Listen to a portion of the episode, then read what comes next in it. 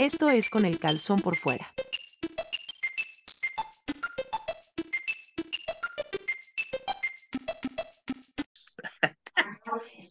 Hoy, el- con el calzón por fuera, edición de mucho, mucho frío, le sale escarcha en las nalgas a Claudio Cuevas. Por eso traigo chamarra, para que no, no, no se vea nada. Eso. Hola, esto es con el calzón por fuera. Yo soy Neto Rivera. Ya presenté al Claudio Cuevas con la escarcha en las nachas. Escarcha, escarcha en las nachas. Debería ser un nuevo jingle. No, una, una canción navideña. Escarcha en las nachas. Viene Papá Noel, algo así, no sé. Y también se encuentra con nosotros el grandioso Franco Magno. Muchachos, ¿qué tal? Espero los del Team Frío estén contentos. Con la escarcha en sus nalgas. hoy, por ejemplo, ¿eh? me llevé este abrigo al trabajo. Lucía tan hermoso yo. Es que, mira, mira nomás. Te, te sentías como de esos de ataque de titanes, ¿no? Así. Sí, no, me Con sentí tu uniforme. un dandy. Fíjate que, híjole, es que ustedes no son fan de Trino, pero si no, y Sí no sé soy, si ¿cómo haya, no? y pero, nah, digo, pero no van a ir a comprar el libro para, no. este, este, ¿cómo se llama? Y no sé, no creo que haya una versión electrónica para reseñar ese de Crónicas de un Dandy, para que Neto nos dé su opinión. Yo, como el dandy que soy, te podría decir si aplica o no aplica. Exacto, eso es lo que Yo no queremos soy que tú- ningún dandy, Claudio Cuevas. Soy un cholo de Gómez Palacio Durango. Es lo que siempre te he dicho que soy. Cálmese. Que me veas hermoso es otra cosa, pero en el fondo soy un cholo. Bueno, la verdad es que sí, la producción gasta bastante en maquillaje para quitarte todo lo que te pones en la cara, todo lo que traes Anda. ahí de tatuajes y Esto- demás. e- Esto es blanco y mira, ahí se ve grisáceo. Gracias, producción.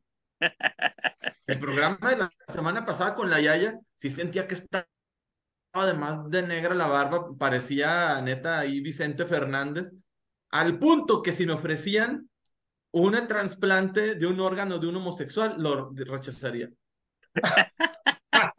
Así, así de Vicente Fernández estaba, así. Así, bueno, bueno, se ve que Franco está bien entretenido con nuestra plática, así como que, ay, sí, jóvenes, ahí cuando quieran, ¿eh? Tengo su tiempo. Ay, estos pueblerinos de Torreón me entretienen. no, no, con- yo- Amígdalas, yo- es- señor Don Tapatío, me entretienen. Estoy con- cautivado. No, hoy, hoy los saludo desde la fría, también fría ciudad de Londres. Andamos por la capital económica, que no es la capital política de Guanajuato. Esa es Guanajuato capital. Eso. Pero bueno, todo el, todo el business y todo el varo, y sobre todo el mejor equipo del mundo está aquí en León. ¿Fuiste, fuiste a renovar tu membresía como este fan del León, del Club León? ¿O qué? ¿Sí?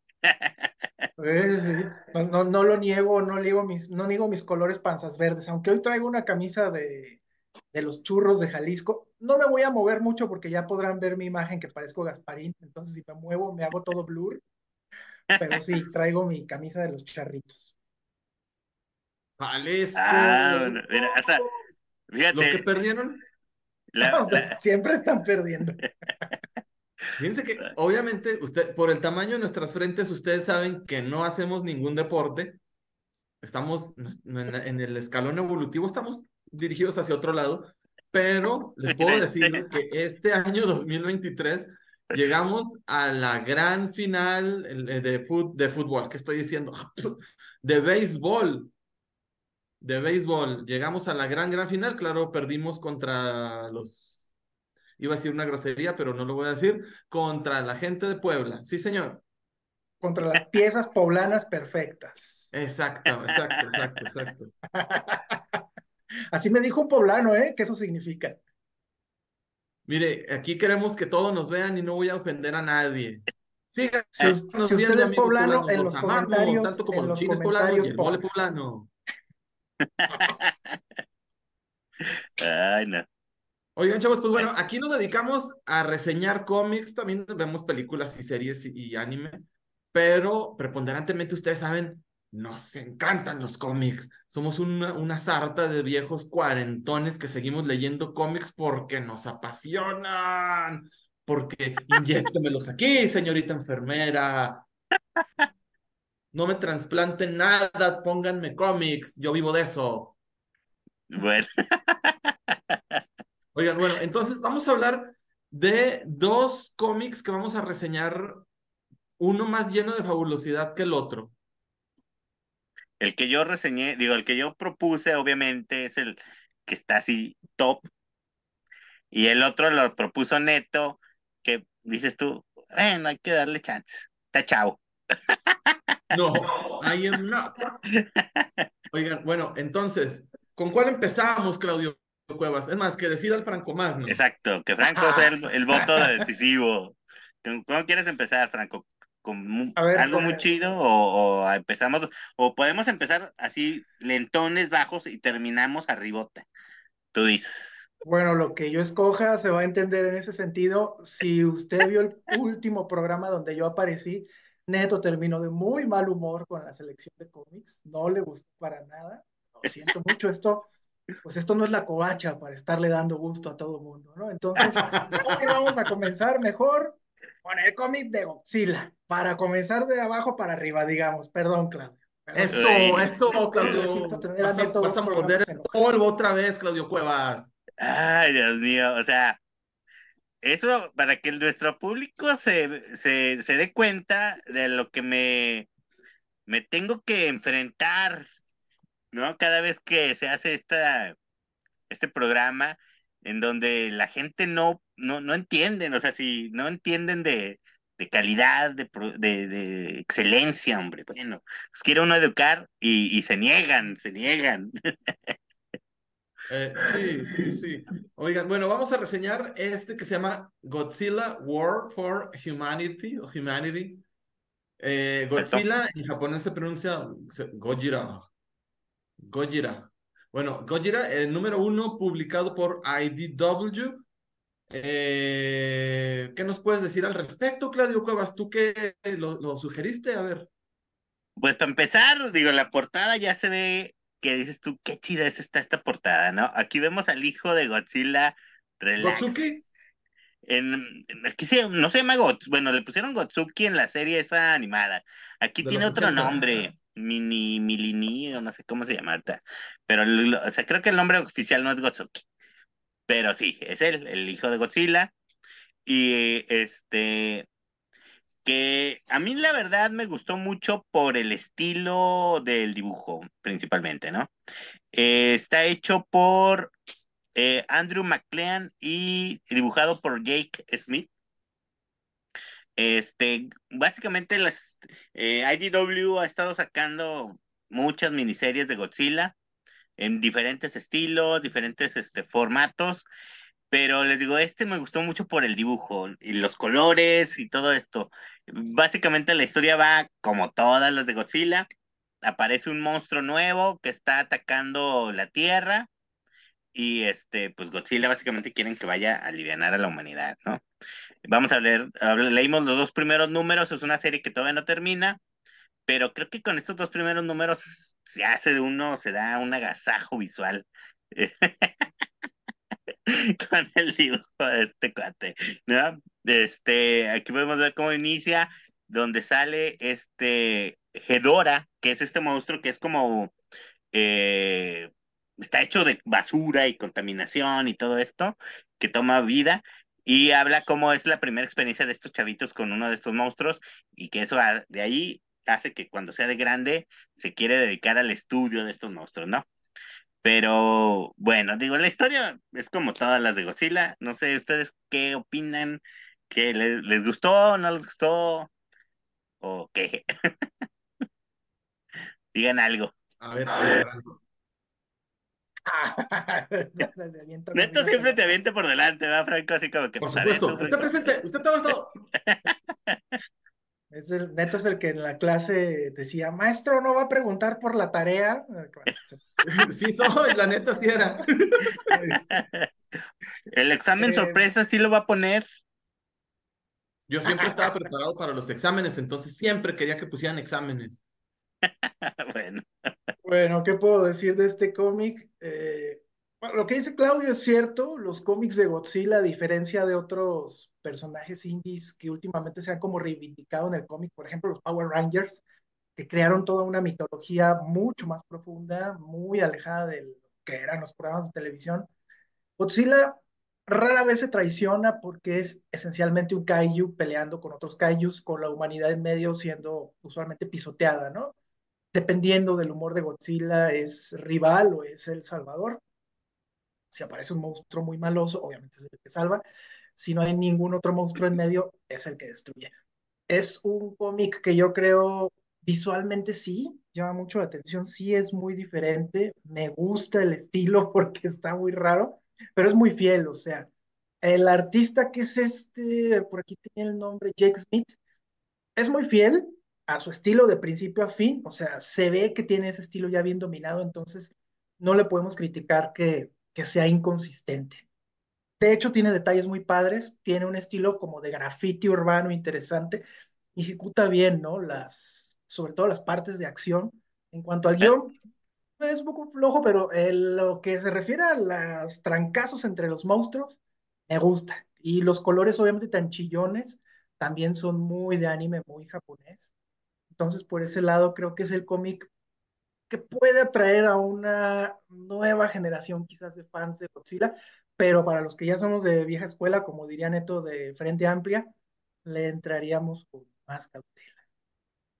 Fíjate que ahorita que, que, lo mencionas, no lo había pensado así, pero sí, este, esta cuestión del graffiti, eh, las páginas dobles, sí verdaderamente sí tienen, así como dices tú, se vería, así hay partes que dices tú, se vería bien chido así en un edificio, ¿no? Así gigantesco, sobre todo las páginas dobles, las, las, este, en las, en estas páginas sencillas, pues, a mí me gusta también cómo acomoda los paneles, como que no sé, tiene un estilo, a mí me gusta mucho, se me hace muy chido, pues, no sé. ¿Ti, Neto, qué? ¿Te gustó, no te gustó o qué? Yo debo decir que también me gustó y concuerdo con Franco Magno, eh, es consistente de principio a fin. Las caras son perfectamente reconocibles, la fisonomía de los monstruos, las dimensiones. Eh, me gusta su estilo, es un dibujo eh, me recuerda, además de graffiti, me recuerda a cierto artista que dibujaba en Mad, en, en, en Mad, Mad, ¿cómo se llamaba ese, esa? Mad, sí, Mad. La, revista Mad, a un artista que no recuerdo cuál es su, su, su nombre, pero me recuerda mucho su estilo. Eh, como, es, como ya te dije, es consistente, sabes qué personajes son en cada momento. Se siente eh, a cierto punto como algo, una historia dirigida a un público más infantil, porque el guion es muy simple de seguir, es una historia simplona. Eh, en general me gustó, en general sí me gustaría seguir leyendo, quiero saber qué es lo que pasa, cómo a detener a ese monstruo que, que hace que los a quien bebe de su vómito se haga hiperviolento eh, entra, no, el, ¿cómo se llamaba el Godzilla metálico? Mecha, Mecha Godzilla, ¿cómo? Sí, pero aquí se llama diferente, este es otro, el que sale aquí no aquí es. se llama Mo... Moguera. Operation Godzilla, no sé qué más. Sí, o sea, este es como, no es el Godzilla mecánico. sí me gusta. Sí, pero realmente eh, como les digo, vean, es un estilo que tiene dominado a la perfección. No es uno de que, vato, aprende a dibujar. No, este señor sabe dibujar y sabe dibujar muy bien y tiene a lo que todos los artistas aspiran a tener un estilo personal hiper identificable y ahí dice cómo se llama, no se llama Godzilla, sino Minila. Así como Godzilla, pero O como el mango de Manila. Exacto, y como dices tú, aquí en la, o sea, la historia es la trama que es sencilla, pues juntan a un equipo de es un millonario, un científico y unos así como que aventureros que van a y una, pelear, una militar. Ajá, y este, y aquí el asunto es que la científica se le hace raro que por qué Godzilla no ha venido, ¿no? O sea, siempre dice, siempre que hay estas amenazas de los otros kaijus, o sea, Godzilla llega a, ayudar Y en este caso, por alguna razón, no, no, ha, no, ha, no ha ido a la Tierra a, a ayudar a los humanos, pues, a pelear. Y la razón es porque básicamente está acá cuidando a, a su hija, a Minila, y pues está ahí entretenido, este, disfrutando la vida de familia, ¿no? y no le importa ahorita los pleitos. Este, y en el número este, siguiente, creo que es en el 2, ¿no? Donde vemos que Motra es el que lo jala y le dice, a ver, vente para... Porque hay que ayudar a la humanidad. Pero te digo, aquí, o sea, ve estos dibujos, ¿no? O sea, están bien chidotes. O sea, a mí no sé qué, cómo decirle a su estilo exactamente, pero sí están bien chidos. O sea, me gusta mucho el, como es, es muy identificable, muy... Eh, tiene, yo le veo trazas en algunas partes, eh, parecía que no, cuando salen los humanos, pues, hasta como de Robert Crump, así, una onda muy, muy independiente, pero también luego ves estas páginas así muy dinámicas de las peleas, y sí se me ve hacer como que muy japonés, ¿no? O sea, muy este, no sé, o sea, no sé, o sea, no japonés en el sentido del manga, no, no arte de manga japonés, sino como que más arte urbano japonés, me lo imagino así, Sí, como que, por los colores, sobre todo, checa eh, esos colores de cielo naranja, no que sea un- una identificante, no que sea algo que identifique a lo, a lo japonés, pero sí te refleja algo de, de Oriente y no de China, más bien de, de Japón. Eh, me gustó mucho, realmente me gustó mucho. No va a ganar una, ténganlo por seguro. Seguramente en 10 años nadie se va a acordar de este cómic, pero es un cómic bonito, es un cómic padre. eh, y este artista, yo creo que yo sí lo seguiría para saber qué, qué otras cosas va a estar dibujando. y fíjate que No es wow, pero cae muy bien. Es un, un can- eh, ¿cómo se llama? Un dulce para los ojos, eye candy. un Icon, sí, fíjate que este cuate es de esos talentos que yo creo que lo, el cómic los va a perder. Lo veo como que, o sea, él le me imagino que hace cómics porque le gusta, pero yo siento que en un punto, este, él va a tener una carrera más, este, exitosa en ilustración, en, este, en campañas publicitarias, o sea, me imagino que por decir una compañía tipo, ya ves, este, no sé, Nike o alguna de este tipo de ropa, alguna cosa así, lo pudiera contratar a él para que les diseñe cosas, les diseñe campañas publicitarias y ah, sería súper exitoso y ganaría toda la lana del mundo. Y siento que, o sea, obviamente muchísimo más que con los cómics, ¿no? Entonces te digo, siento que es un talento que pudiéramos perder, o sea, que a lo mejor va a sacar esto, dos, tres cositas más, y como dices tú, a lo mejor luego ya dices, ¿qué, qué pasaría con él? Y lo googleas y dices tú, ay, güey, ya se dedica a hacer pura cosa acá, top, ¿no? O sea, ya trabaja con puras marcas grandes y por eso ya no hace cómics, ¿no? Alguna, alguna cosa así, ¿no? Así me lo imagino yo, por su estilo tan peculiar que tiene. pero muy característico. Bueno, el Franco Magno ahorita regresa, pero mientras tanto yo le pongo cuatro calzones monstruosos sobre cinco. Me gustó Sí. mucho. Yo un 4-5, o sea, porque aunque la, la historia pudiese ser así como que simplona, pero es que así son todas las historias de Godzilla, ¿no? O sea, eh, la versión gringa de las películas de Godzilla es la que pretende hacer una trama súper complicada y, y así, pero todas las películas japonesas de Godzilla es la misma trama, ¿no? Sale un monstruo nuevo, eh, la humanidad está en pedos y vamos a cómo lo vamos a vencer y que no sé qué, y al final sale Godzilla a ayudar, ¿no? Pero las tramas todas son muy sencillas y más tirándole al, al público como infantil, yo lo siento, no tanto como de acción y, y horror, sino más a la onda infantil, porque siempre traen un mensaje, muchas veces traen a un niño de protagonista, que es el que congenia con la naturaleza y con Godzilla y todo eso, ¿no? Entonces, yo la historia la veo perfectamente para el estilo Godzilla Japón. Entonces, por eso el 4-5, ¿no? Casi, casi el 5. Pero bueno, mientras fíjate que mientras llega Franco Magno, ¿qué te parece, Neto, si retomamos nuestra olvidada sección de qué, Ah, nos, otro Mountain Dew. qué nos encontramos por ahí tirado? Mountain Dew. Fíjate que no le limpié la tapa, Mountain. Sí. no le limpié la tapa, pero pues nos jugamos la vida por el programa. Dele, por favor, salmonelosis, acude a mí. No, a mí no, a mí Este- no, a él.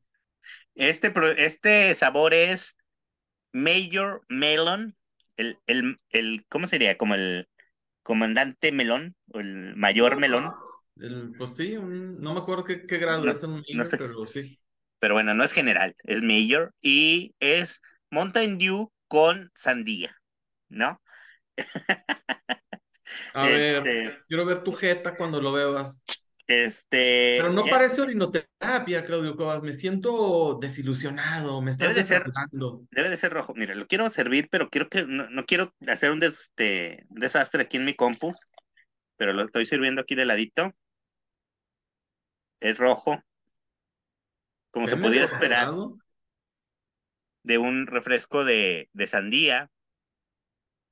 Debe ser sandía con cítricos o alguna cosa así como es el Mountain Dew. Y bueno, arriesgando mi vida. Y déjenme lo pruebo. A ver.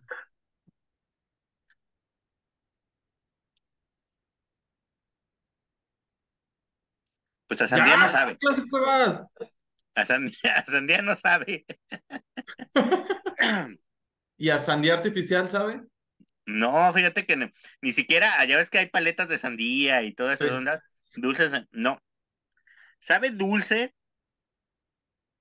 eh, más dulce que el Mountain Dew no regular, sí sabe, eh, pero no le encuentro eh, como que a decirte qué, o sea, nada más sabe dulce, o sea, sabor artificial. Qué decepcionante producto acabas de traer, Claudio Cuevas. ¿Dónde está tu honor, basura? Ya sé, o sea, no está, no, no te, no, no está, no está dulce empalagoso, pero tampoco está dulce que digas tú, ah, está rico, quiero probarlo. Sigue siendo de estas cosas, de estos sabores, que, que dices tú, está como para mezclarse con algo, que le eches, este, no sé, tequila o Un mezcal. un ro, ándale, alguna cosa así, como que para tomarse así solo, sí está muy difícil. Yo a lo mejor lo mejoraría echándole unas gotitas de limón para que esté más acidito. Pero así solo no le... Está como más como refresco de fresa, fíjate, más como mm, refresco de fresa, un poquillo diluidón.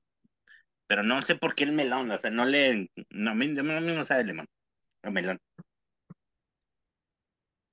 A melón, ¿era a sandía. melón era sandía? Era sandía. O era la vieja del otro día. No, no, sandía, sandía, perdón. Es que en inglés es melón, pero en español es sandía. Pero este, Discúlpenlo, es que te- tiene la primaria trunca. Ahí dispénsenlo. sí, ya sé. Pero bueno, este, la verdad no está tan chido, ¿no? Sigue siendo, yo fíjate que el, Mountain Dew sigue siendo, el, el original sigue siendo el, el mejor. Estos sabores pues que sacan, La no recomendación, la recomendación de Claudio Cuevas en esta noche es no compre esta mierda. No, no, la verdad no está tan chido. Menos de que sean así como que fans del Mountain Dew y quieran coleccionar las latitas, que es lo que yo he estado haciendo. Pero no, no está tan chido de sabor, ¿eh? Sí, pues porque no tenemos mugrero en nuestras vidas, hay que poner unas latas también. Exacto. No tenemos suficientes papeles y plástico, también hay que tener latas ahí arrumbadas, señor. Anda, sí, sí, Holger. mira. Mira, tengo ahorita aquí a la mano, por si quieres ver, mira. Es una HB, pero que tiene así como el diseño de los amplificadores. Oh, Por eso se la guardé, está chidilla. Y bueno, tengo más latas, pero bueno. Ah, entonces tú, para que veas que lo confirmas, eres un viejo latoso. exacto, y este, ¿cómo se llama? De estos que juntan todo. Acumulador. Acumuladores, exactamente. Por eso, pero bueno, ni modo. asco, Claudio Cuevas. Entonces, bueno, mientras regrese Franco, que empezamos a hablar del otro. seguimos con el otro cómic. El otro cómic eh, fue publicado en, déjenme les digo para, para no echarles las mentiras, ¿verdad? Eh, fue publicado originalmente en 2016 por Norma Editorial. Se llama Jamás tendré 20 años. Dibujada, escrita, entintada y coloreada por este artista que se llama español de nombre Jaime Martín. Martín, que por alguna razón la publicó en, en Francia. El título original es Jamais je n'aurai 21. Nunca Bueno. tendré 20 años. Pues la tendré- razón es que generalmente en Francia el mercado del cómic es mil veces más amplio que el de España y pues en Francia están publicando de todo, ¿verdad? Y ya lo que es muy exitoso pues ya lo agarran y lo republican en otros idiomas, pero o sea, es este, Francia es el mercado principal para esto en, en Europa, pues. Bueno, pues es un cómic de autor, narra la historia de los abuelos de Jaime Martín. Él nació en los 60, sus abuelos eran adolescentes al principio de, de la guerra civil. Eh, narra cómo vivió primero su abuela, los momentos más violentos de, que vivió en la guerra, durante la guerra civil. Narra cómo vivió el abuelo, la guerra, y luego ya juntos la posguerra y luego juntos eh, un periodo muy oscuro de, de, de posguerra donde, bueno, quienes no sepan de, de historia española, como era mi caso hasta, hasta leer este, sí sabía, nomás que me gusta hacerme el mencho. Eh, la guerra civil española consistió en... eh, ayúdame, Claudio Cuevas, soy un idiota. No, no es cierto. no En las crean. fechas Fue es cuando más o Franco, menos en- cuando, este, cuando Franco, el dictador, derrocó, a, eh, fue, hizo un golpe de Estado derrocando a, a la República. Exacto. Entonces, Esto se es Esto es por los años 30 y más o menos coincide con la llegada de- al poder también de Hitler y de este, eh, el italiano este Mussolini. Y todos ellos, ¿no? O sea, es esta parte eh, de la historia de Europa donde eh, llegan al poder gobiernos fascistas, ¿no? Básicamente Fascistas, ahorita. Y este, esta es la parte española donde cuentan este, este parte que es este, pues básicamente es, la guerra, es una guerra civil, ¿no? Pues españoles contra españoles, en donde, o sea, porque digo, por si en Alemania y en Italia y en esto llegan por elecciones populares y aquí llegan por un golpe de estado. Entonces hay una parte del pueblo que no quiere eh, este cambio, ¿no? Eh, y por eso hay esta guerra, ¿no? Verdaderamente donde pues se están matando y donde ya cuando termina, como siempre, el, cuando el bando ganador empieza a exterminar a los que se le, este, se le pusieron en contra, ¿no? Cazándolos literalmente así como que casa por casa y viendo quién, eh, el clásico de que acuses a tu vecino, ¿no? De que dijo algo que no debía y que habló mal del gobierno y cosas de estas, ¿no? Sí, básicamente, pues es una historia de, de terror, es una historia de, de terror porque fue verídica, porque nos cuenta, bueno, nos muestra el día a día, el cotidiano de, ah, de la, de la posguerra civil, cómo algunos burgueses apoyaban desde antes ya a los disidentes, pero, por ejemplo, el, el señor este es un ex militar, él apoya a la república, él no quiere para nada que los fascistas controlen eh, el país. Él cree fielmente en, en la república y en los poderes de- del pueblo para autogobernarse, pero de una manera democrática y no esta cosa horrible de- del fascismo, de un autor- autoritarismo completo. Me, en varias ocasiones, sí me sacaron las lagrimillas de pensar que esto sucedió realmente eh, cómo los, cómo también me sentí un poco reflejado porque cuando era joven yo siempre andaba de activista político, de activista ecológico, porque tenía las energías y porque creía firmemente que podíamos hacer un mundo mejor y se refleja aquí en estos chavos que, que tienen unas ideas políticas muy, radicales pero la defienden con, con muchísimo ahínco. eh, y luego vemos, los vemos brutalmente, primero raptados de los brazos de, de sus padres, supuestamente que porque los iban a dar, los iban a llevar a pasear, los llevaban a pasear, los golpearon, los, los torturaron y finalmente los asesinaron. Vemos ella, la, la protagonista, que es la abuela del escritor, sobrevivió, pero escapándose, tuvo que irse a vivir a, a Barcelona. eh, la pasó muy mal esta pobre. Ella vivía en, en un pueblito en, en, en, las Islas Canarias. Pues hasta allá también llegó esta trifulca. ¡Trifulca! ¡Trifulca! bueno, y representa también estos momentos de felicidad previos a, a, que se acabara y que se fuera toda la mierda. Es un dibujo de, de autor, pero me gusta, me gusta mucho. Las miradas a veces sí las, las siento muy penetrantes, pero realmente es algo, es un dibujo bonito, es un dibujo que, que transmite mucho de la desesperación, de la desesperanza, de la tristeza absoluta de, de, del pueblo español, tanto de los oprimidos como de los opresores. Aquí en este caso de los oprimidos, aquí sale huyendo. Si le puedes dar un poquito más adelante para, para ver los cadáveres de los amigos, ahí fue cuando se me, mira, y por eso lo. Mira. Déjale avanzo. Ah, sí, ya. es que ya, ya, estaba muy, muy próximo. Sí, ya, ya, vi que sí, faltaban como tres páginas nada más. Sí. O sea, ella escapó de su casa sí. y iba pues por, la, por el camino, ¿no? Hacia rumbo a otra ciudad y ahí es donde en el camino pues se encuentra a todos sus amigos, ¿no? A sus amigos, eso se me hizo tan estrujante, pero más estrujante cuando se encuentra a su amiga la bonita. Ahí está el novio, muerto el novio, y se encuentra la amiga, se encuentra la amiga, le limpian la cara porque la tenía toda llena de tierra, la ve descalza, busca sus zapatos y se despide finalmente de ella.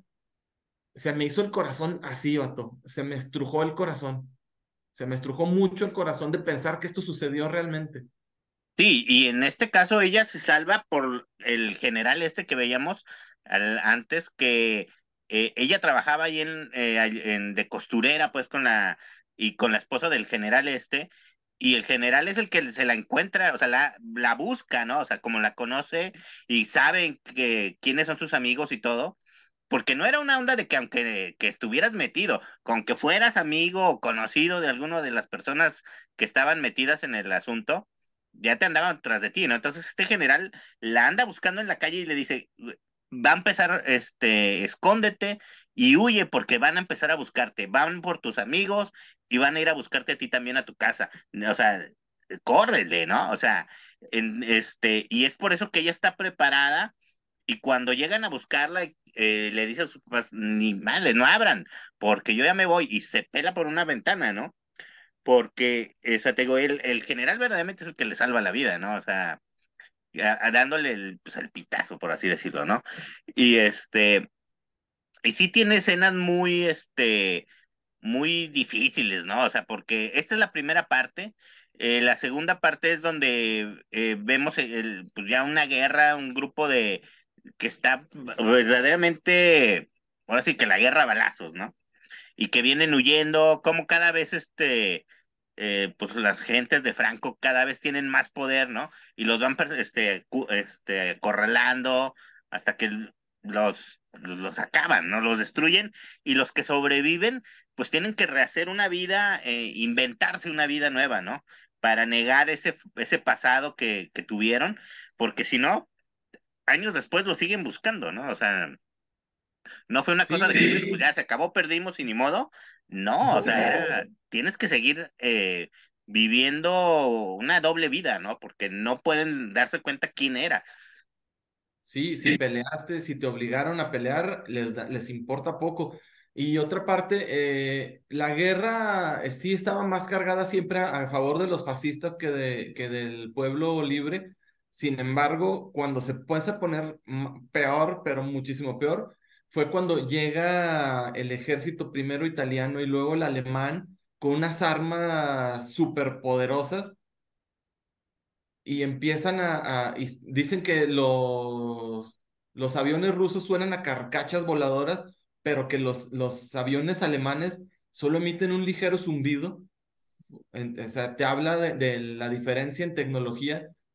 Eh, la guerra y el hambre hacen que, que los humanos derroten y traspasen cualquier frontera de, de, de esencia o, pudor. Y los llevas a cometer cosas que jamás pensaron hacer. Es una historia, como ya les dijimos, muy dura, es un dibujo bonito, los colores me gustan, me gustan los trazos, transmiten tanto los, los diálogos como las escenas, transmiten perfectamente la, las emociones que quería transmitir. Mucha desesperanza, mucha desesperación. Yo le doy cinco calzones sobre cinco. Es una cosa muy, muy bonita, es una cosa importante para mí, que yo no, no tengo familiares que hayan vivido la, que, haya, que hayan vivido la guerra civil española, me entero de muchas cosas que, que no sabía, que en los libros sabes qué bando sabía, quiénes eran los principales cabezas de, de, bando, pero verlo aquí a nivel de calle, a nivel de, y sobre todo la posguerra, esta, esta, estos abusos de poder, esta impotencia, pero cómo el ingenio y la tenacidad salen adelante. es, una, es un cómic de esperanza. Sí, o sea, este, esta parte final, eh, yo siento que para mí fue una, eh, como que es, es, este, más, este, Ah, no quito que fue una parte muy traumatizante el, inicio, pero esta parte también es como que muy difícil porque esto, te digo, esto de siempre estarse cuidando de, bueno, la esposa que siempre intentaba mejorar, ¿no? O sea, nunca perdió la, la esperanza y siempre estaba en la onda de cómo podemos tener una vida mejor, ¿no? O sea, y como siempre entre el, pues, el barrio, ellos eran los que estaban echándole muchas ganas y siempre mejorando en su nivel económico, en su vida y todo esto, porque querían darle una vida mejor a sus hijas, pero como siempre el pasado llegaba, ¿no? O sea, por más tiempo que pasara, o sea, eh, siempre había algo que los, o sea, una, esa sombra, ¿no? Que los, los venía persiguiendo de, de, su pasado y cómo este afecta, pues dijéramos, hasta las relaciones que tienen sus hijas, ¿no? Con los demás, ¿no? Porque el hecho de que tu vecino te, te tira mal pedo o, o alguien con el, que tienes negocios, ¿no? O sea, siempre era esta situación de, de que no podías confiar en nadie, ¿no? O sea, todo mundo, o sea, digo, hasta aquí hasta de las monjas, ¿no?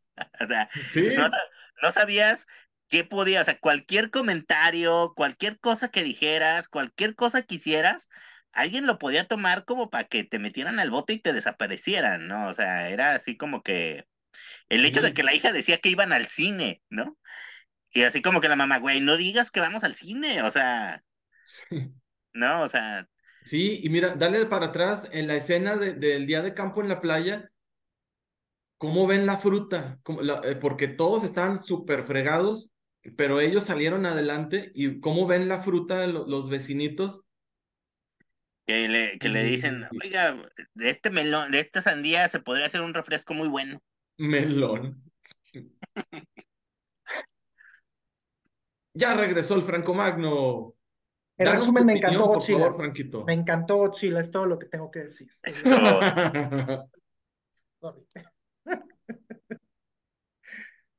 Tuve un viaje al multiverso. Oiga, ya regresó de, de, su viaje por el multiverso, fue a las instalaciones de la TVA. Exacto. Ah, ¿qué tal? Eh, sí, no, bueno, perdón, no quiero interrumpir el tema del cómic que están reseñando, pero hoy vi este, Quantum Manía en el camión. Vi Flash y vi Quantum Manía. Imagínense cómo llegué. ¿E-, ¿Era una manda? ¿Era algo que le prometiste no, a.? No me esperaba que estuviera tan mala. Perdón para los fans de Ant-Man, eh, pero la verdad sí está muy malona esa película. Ya entendí por qué todo el mundo terminó odiando Kang. Como que dije, ah. bueno. está bien Sorry, sorry, nada que ver con el cómic. No, oye, bueno, ¿y qué opinas de este cómic que de Nunca tendré 20 años? ¿Qué, ¿Por qué se llama Nunca tendré 20 años? Y que es una cosa, partiendo de ahí ya empieza el estruje. Eh, al día siguiente, ella huye la noche, una noche, y al, al día siguiente era el cumpleaños número 20 de la protagonista, y le dice a sus papás, nunca tendré 20 años. Y se escapa. Sí, ella pensaba que iba a morir esa noche, ¿no? ¿Perdón? Ella pensaba que iba a morir esa noche, ¿no? Sí, exacto. Franco, Franco Magno. Un cómic, fíjate que de repente los cómics europeos nos llegan como a cuentagotas a, a América. Ahí me acuerdo mucho de Black Sand, ya, como ya un- ya de anteño, no, no, por no mencionar los metabarones y esos otros, o u otras obras, pero en este caso, ¿sabes qué me llamó la atención? Desde el título, como lo menciona Neto, ¿no? Este, estamos ante un cómic que se sale un poco de lo, de lo común, la historia que enmarca esta guerra civil que terminó marcando España y terminó marcando a generaciones y terminó marcando posteriormente todo su sistema político.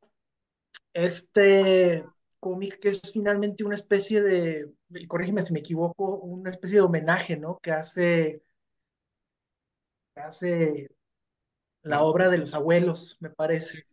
Eh, y termina siendo muy personal, pero al mismo tiempo creo que todos nos conectamos con esta sensación de lo efímero, del amor, de la decepción generacional que todos sufrimos en algún momento, donde creemos que nuestra generación está destinada a grandes cosas y termina adicta al TikTok. Supongo que también la generación de principios del siglo XX tenía una, una idea de, de implementar ideas democráticas, de, de una sociedad más justa, y pues bueno, ya vimos en qué acabó, justo acabo de decirlo de TikTok, para darnos una idea, ¿no? El tremendo tobogán evolutivo que hemos tenido. A mí me gustó la obra, digo, probablemente lo mencionaron, eh, comenzamos con Godzilla y ahora llegamos a un cómic de autor. Los dos son de autor en cierta manera. Obviamente en un caso son un personaje masivo, en este caso es algo muy, muy personal.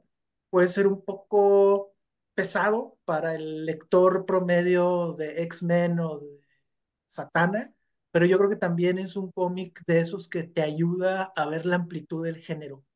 Eh, bien dibujadito, este, lo opuesto a lo anterior en cuanto al uso del color, muy mesurado, pero el color también juega un, un papel clave, ¿no? Entre esta nostalgia, estos saltos en el, en el tiempo y sobre todo este tipo de obras que, que a mí me gustó.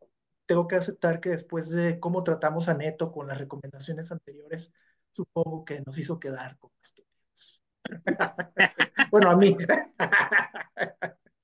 Y fíjate que ahorita también pareciera que no, pero sí hay una conexión porque a fin de cuentas en Japón Godzilla es una reacción al ataque que tuvieron en la Segunda Guerra Mundial de las bomba atómica. Eh, es una forma en que ellos este, expresan, ¿no? Porque se supone que Godzilla viene de esta cuestión de la contaminación atómica y todo esto que viene de la Segunda Guerra Mundial, que esto también viene con esto de España, ¿no? O sea, dijéramos que son eh, diferentes expresiones, pero también son parte de cómo los pueblos tratan el dolor por el que pasaron, ¿no? En, estos, en estos tiempos. Este, y fíjate que, ah, digo, si les gusta este tema del, de este, de, de la peli, de este cómic de Nunca tendré 20 años, hay una novela española que se llama Amar en tiempos violentos, que duró bastantes años y trata toda esta etapa, o sea, haz de cuenta cada temporada de la novela equivale como a seis, siete años, la, es la historia de una familia, ¿sí? Y la, la, la empieza en 1936 y termina en 1956. O sea, digo, digo la novela es reciente, ¿verdad? Pero trata toda esta etapa de, de España, a, vista como aquí, a, a, partir de la vida de una familia, de los hijos y de los nietos y todo esto. Y es muy similar, o sea, porque cuenta eh, esta tragedia, te digo, de, de, del, de los parientes que se pierden porque tienen que huir, de los que se quedan en las ciudades, eh, sobre todo los grandes, ¿no? Los, este, los papás, los abuelos que pues no huyen, pero se quedan a, a, sufrir las consecuencias de lo que está pasando en, de la guerra y de todo esto, y cómo todos tienen que reconstruir su vida, ¿no?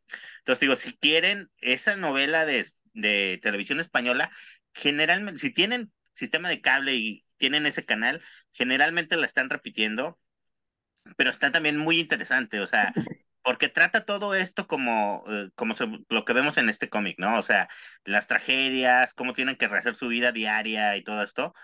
Eh, y es una etapa muy interesante, ¿no? De vivir, de ver cómo, porque luego muchas veces cuando uno ve la historia, ves las grandes figuras, ¿no? O sea, el, que hizo el presidente, lo que hizo las grandes figuras que cambian la historia, pero estas son historias de cómo vive la gente común estos momentos tan importantes, ¿no? Así es. Eh, es que ya, ya, no sé ni qué decir, porque normalmente, pues aquí decimos pura pendejada y al tratar este cómic con un tema tan serio, miren, me quedo así. no se crean, no, pues ya, ya habíamos dicho bastante. Eh, recomendadísimo, recomendadísimo. No lo he visto yo aquí en México, la verdad.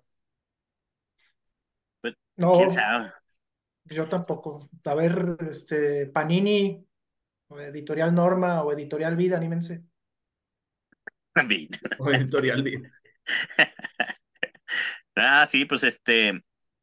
Y no, digo, se me hace que sí sería, no sé, difícil. No sé si si en el mismo España todavía se está editando, ¿no? O sea, quién sabe cómo, cómo le esté yendo. Pero este sí, lo más fácil sería pues traer una versión española. Si les interesa, pues pídanla desde allá, ¿no? A ver si oye ahora la FIL, que va a empezar en Guadalajara precisamente la próxima semana, creo. Ya nada, ya nada. Eh, regularmente traen de repente ediciones de cómic español difícil de conseguir, además de que este, Comic Castle, o como se llame ahora, fantástico de repente también por ahí se cuela alguna cosa, pero sí son, son garbanzos de a libra.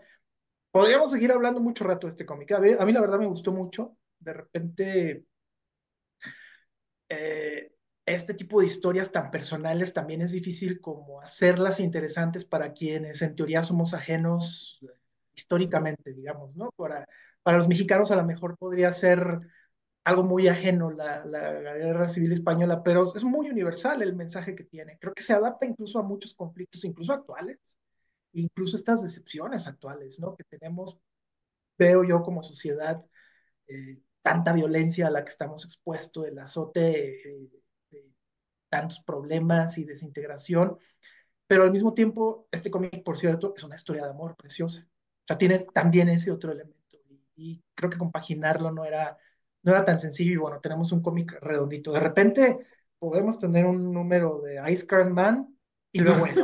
O sea, más democrático este programa no se puede. Sí, nada, sí te digo, a mí también se me hizo muy interesante la historia de esta familia y cómo también el, el hecho, eh, cómo refleja, ¿no? El hecho de cómo, pues en este caso es la esposa es la que le echan muchas ganas y, y maneja todo el pedo, pero por el hecho de que es mujer, todo lo que se enfrenta, ¿no? También de que cuando, aunque ella es el cerebro del business, eh, todo es así como, no, no, necesito hablar con tu esposa, ¿no? O sea, a ella no, no, no puede ser la, la, ¿cómo se llama? La jefa del negocio, porque pues esa cuestión así machista, ¿no? De, este, no, o sea, son los hombres, ¿no? Los que manejan todo esto. Y ella, pues ni modo, tiene que mandar al esposo que no, no como que no funciona muy bien, pero le dice las instrucciones y luego el güey va y la caga, ¿no? Pero este, digo, eso también, ¿no? Ese aspecto de la, de la, este, pues de las costumbres de esa época, que, y que el hecho, por a mí me, me llamó mucho la atención, no me lo imaginaba que, que ella no leía, ¿no? O sea, que este... que, ajá, o sea, como que eh, se te hace, bueno, en este mundo como que se te hace más raro, porque en ese, en ese momento era mucha la gente, ¿no? Porque había gente que se dedicaba a leerte, ¿no? O sea, si te llegaba un documento, o si te llegaba una carta, había gente que se dedicaba a que, a ver, yo te la leo, ¿no? Porque era, o sea, la minoría era, yo creo, supongo, la que leía. Entonces, este, también es un aspecto así como que no te pones a pensar en esas cosas de la historia, pero es esto, pues sí, en realidad en esa época no era tan común estudiar o, ¿no? Todas estas cosas. La gente se ponía a trabajar y punto, ¿no? O sea. Sí, es cierto. El punto ese de eh, que se, porque la señora con la que vivía, que era la tía, tampoco sabía leer y luego llega la carta y no tenían dinero para ir con los que cobraban para leer las cartas y va con el panadero y así es como se entera el, ¿Quién, quién Sí, sí, se enteró ahí el panadero que, que, el, que el protagonista era parte del ejército. Sí, que venía huyendo y que se estaba escondiendo y todas Sí. estas partes, ¿no? Pero dicen, y no cobra. O sea, fuera así como, pues vamos a ir. Sí, él, o sea, él de buena onda leía, te leía lo que necesitabas, ¿no? Y Sí. era para también una onda de que eran puras cartas trágicas, ¿no? De se murió fulano, estoy en la guerra y me vienen persiguiendo, ¿no? Sí, pues. y de una mamá que recibe la carta de un niño que perdió el brazo izquierdo. Ujú. Sí, sí, sí. no, es, es realmente un cómic eh, emotivo, conmovedor, informativo, histórico, personal, pero universal. Y ya para amarrar mi, mi punto de vista, también retomo lo que dijo el Franco Magno. Me gusta mucho este, cómo, cómo los cómics que siempre pensamos en Superman, Batman, Spider-Man y el Capitán América, va muchísimo más allá y no nada más de, de, de historias de, de adolescentes y, y narran estas historias tan, tan estrujantes y son por las cosas que me apasiona tanto el noveno arte. Exacto. Me puse serio, ¿qué clase de programa es Sí, este? Vamos hombre. mierda. Sí, terminó todo esto aquí como que muy solemne. No, no, no. Sí. A ver, vamos a volver a hablar de Godzilla, pues. Oigan, chavos, pues bueno, antes de despedirnos, déjenme les digo una muy, muy, muy buena noticia. Si ustedes viven en Querétaro, en la zona metropolitana de, metropolitana de Querétaro, les informamos que en Utopía Comics ya van a empezar a vender cómics americanos de la semana. Van a tener ya una distribución de Marvel Comics, de DC Comics y de qué otra, Claudio Cuevas? Bueno, ahorita están manejando ya DC y Image y a partir de enero van a empezar a tener este Marvel, eh, IDW, van a poder comprarlos de Godzilla profesionalmente, Ah, este y, y otras editoriales más, este que creo que Dark Horse y demás. Ahorita digo, ahorita en el momento es DC y Image, pero ya para enero Marvel y otras más editoriales. Recuerden, Utopía Comics en Querétaro, Querétaro. Ahí Exactamente. los espera, los va a atender personalmente la dueña de- del local, que aparte de ser guapísima, hace cosplay fabuloso y es bien chida y sabe mucho de cómics. Mucho. Sí, sí, se lo recomendamos mucho. Vayan Hay que invitarla, hay que invitarla a reseñar cómics este, como Ice Cream Man, Godzilla, se come la torre latinoamericana, número 200 mil de Tonametos. Ándale. No, con Ametus ya, mándenle dos millones cincuenta mil. Oigan, y pues bueno, ahora sí, ya llegamos al final de este programa. Les agradecemos muchísimo que hayan llegado hasta este punto y también si nos dan un like, pues se lo vamos a agradecer un montón. Y si nos recomiendan, pues le vamos a agradecer todavía más. Y pues no sé si quieren comentar algo más ustedes, chavos. ¿Nosotros o los- No, pues que comenten, ¿no? Comenten aquí en la cajita de abajo qué cómics están leyendo, qué opinan de Godzilla, cuál es su cómic de, cómic de autor favorito. De repente esa interacción es muy útil porque además responde el podcast, ¿eh? Usted comenta abajo y el podcast, el calzón por fuera, va a sacar sus manitas y le va a responder ahí. Exactamente, exactamente. Sí, este, y pues ya este, como ya viene diciembre, igual y que también ya ahí nos vayan poniendo qué fue lo que más les gustó del año, ¿no? O sea, que un top 5 de cómics o cosas así, de lo que leyeron para, pues también irlo comentando, ¿no? De qué fue lo mejor que hubo en el año. Y es una Que alguien pone que el Spider-Man de Seth Wells no vuelva a aparecer en este. Me decepcionó que- tanto, tenía mis expectativas tan altas. es el que Estuvo está mejor ahorita. Godzilla. Sí, Solo sí, los sí. ilusos se desilusionan y yo fui uno. Bueno, Neto ya está en modo Nicho Hinojosa. Así que Sí, va a sacar la guitarra. Fíjate que yo leí que creo que el último número de Spider-Man sí estuvo bueno, ¿eh? O sea, no sé. De este del Amazing. ¿En Creo que ya se acabó la, ya se acabó la historia de que escribió él, ¿no? Creo que ya va a empezar otro escritor. Y él cerró su historia y según que sí estuvo chido el fin. No sé. Si quieren, un día nos no, aventamos un maratón. Fueron que como veintitantos No, no. números. Llévame a tu multiverso, Claudio. Donde ya se acabó, donde ya se acabó el run de Seth Wells. Ay, necesitaría buscarlo, pero creo que sí, ya se acabó, creo, no sé. Neta, yo le tenía un chorro de esperanzas a, a este.